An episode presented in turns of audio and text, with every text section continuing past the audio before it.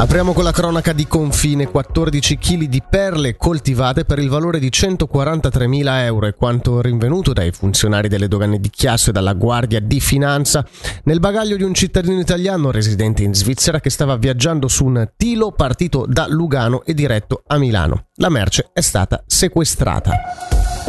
11.000 persone tra venerdì e sabato hanno animato la città vecchia in occasione della 24esima edizione della Stranociada. Il carnevale locarnese, complice anche il bel tempo, ha richiamato una numerosa folla anche alla risottata di domenica con eh, ben 4.200 porzioni servite. Pure dal punto di vista della sicurezza non sono stati registrati incidenti di rilievo per un bilancio sulla manifestazione.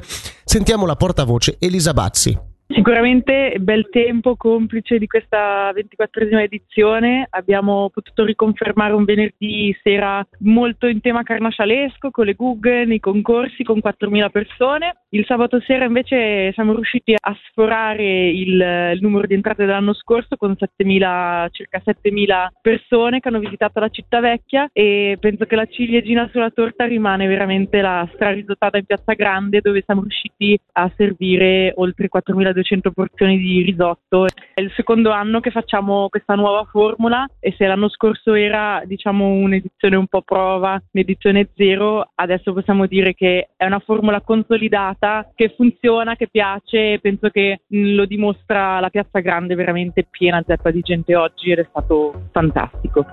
E grande successo anche per il Nebbiopoli, il comitato organizzativo del Carnevale di Chiasso comunica che l'edizione 2024 ha portato grandi numeri con un'affluenza di 10.000 persone per ogni serata.